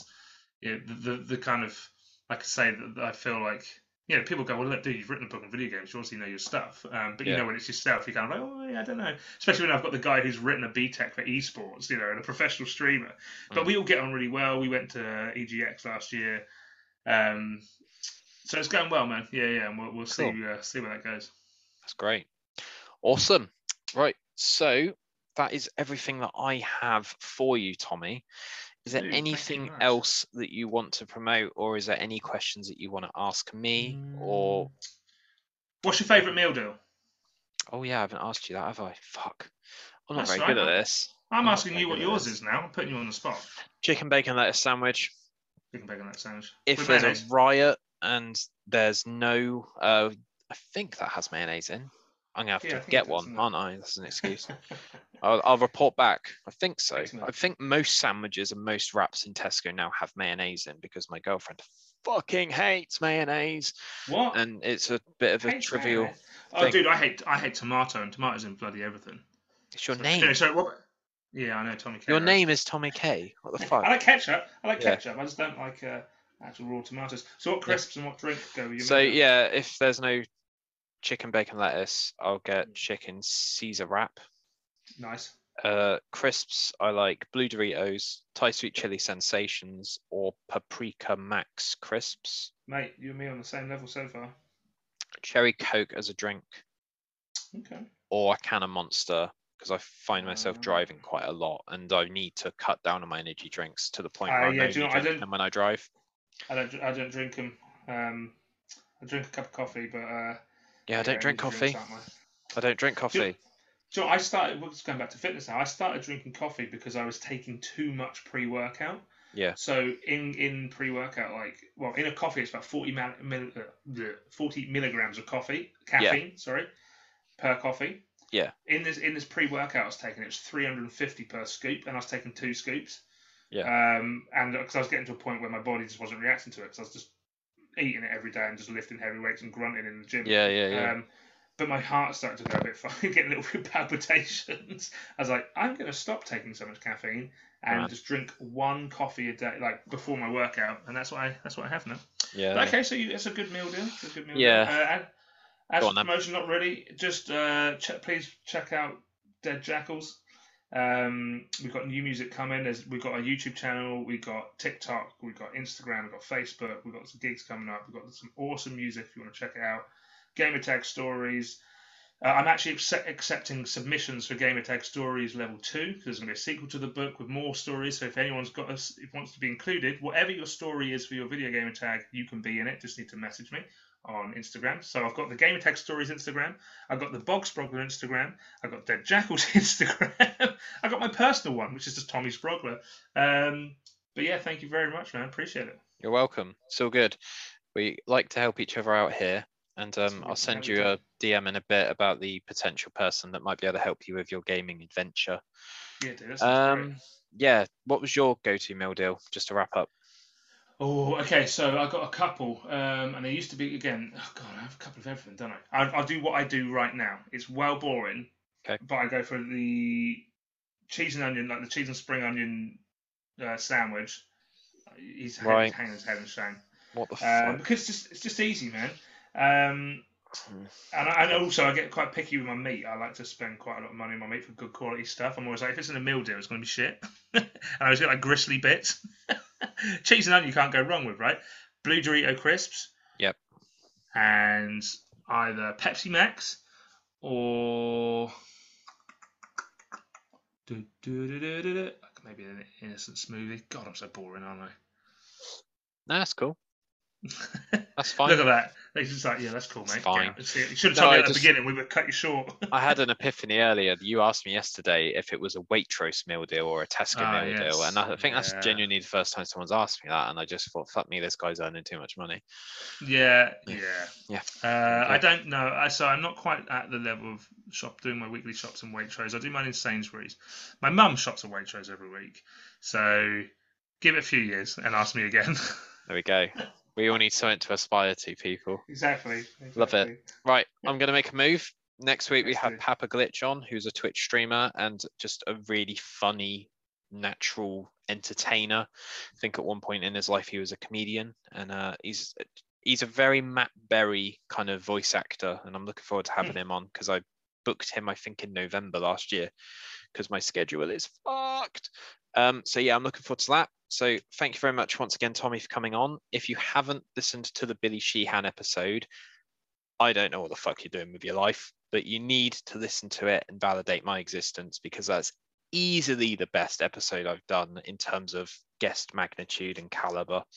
So Am I second best? get over there. Yeah, absolutely. You're the best Thanks, in man. the UK. Thanks, man. It's all right, no worries. I forgot you were here. Sorry. Um, yeah, keep sponsor uh, helping my sponsors. Keep supporting my sponsors. Set Surf, Dom from Blushing Barber, who's now mobile. I'll get into that at some point in the future. Set Surf. Um, who else have I got? Optimus U Fitness Clothing, and just keep being awesome. And thank you very much for listening. And um, yeah, I'll speak to you all very soon. And keep it bedlam. Cheers, guys. Take care. Bye. Archie Soul Male Grooming. My main sponsor for Absolute Bedlam podcast. I have been with Archie Soul since I think April last year, and it's been such a good experience for me to go a bit back and forth with Mark, um, give him some ideas. He gives me some ideas for the podcast in return, and it's a really nice relationship that I have with him. I'm very, very grateful to um, get loads and loads of free samples from him and help grow his uh, company at the same time. So it's a nice little natural thing that we're doing. I've got some notes here, two seconds. So, Archie Soul Men was created to bring some of the finest men's grooming products from around the world to the men of the UK. Not male models, not Instagram filters, just the everyday bloke. We do not sell ordinary, we sell outstanding products made by craftsmen who care, and these products really do work. Products that will make you feel great at work and at play clean and fresh with every use. So archiesoul.com is their website. Free shipping orders over £25. Get free shipping. No quibble 30 days return guaranteed. All dispatch from the UK and an array of excellent five star customer reviews on their website for you to have a look at if you want. US based products. Archie Soul does the rest right here from the UK. Let them do the heavy lifting for you. Code Bedlam2022 will get you 20% off your total order, except for leather bags and razors. Some of the products include Duke Cannon, Anthony, Walton Wood Farm, Ace High, Darwin's Grooming. Just absolutely incredible products, incredible companies. Just check them out. They're incredible. Like I say, I've said it three times. Beard oil, shower gel, deodorant, wallets, beard combs, notepads, leather bags, anything you want for all the males out there to feel a little bit more special. No plastic, no problem, just a cardboard box for the goodies and environmentally friendly packaging for all of the safe transit. The shipping, like I've mentioned before, is incredible. I order stuff on Tuesday and I get it on Thursday. You can't ask for more than that, really. Uh, their website is on Shopify, so it's got all the latest payment options available. So yeah, look good, feel great. Archie Soul Male Grooming. Right, enjoy the episode and see you later. Hello, guys. Got a new ad read for you from a company called Optimus U. Um, so they are a fitness and sportswear company. Um, they are an excellent example of how fitness and sportswear should be achieved. They are going towards the fully sustainable route, which I am well behind planting a tree and all that sort of stuff for every purchase. So I've got this to read out. I've got Optimus U. We are much more than just a sportswear brand. We are a community full of fighters for 100% of the people, absolutely zero discrimination, and only using the very, very best quality in organic, sustainable materials made ethically here in Europe. Whether you're taking your dog for a walk or hitting that new personal best in the gym, let us help you along your journey and letting you become the most Optimus version of yourself. Recently got these on board because I think that Luke from Optimus U is a fantastic example of a leader, and lockdown has helped him create and develop this amazing brand. Um, and they are incredibly involved. They're incredibly inclusive, like I say, and I cannot recommend them enough. So give them a go at optimusu.co.uk. If you use my code, which is Bedlam10, Bedlam10, you'll get 10% off your order. And I, I just I think they're fantastic. Um, they haven't put a foot wrong. Truly, absolutely awesome company. Um, I've recently been given a shirt and hoodie from them, and I will be ordering some more stuff from them very, very soon. So shout out to Optimus U. Uh, right, back to the episode. Cheers, guys.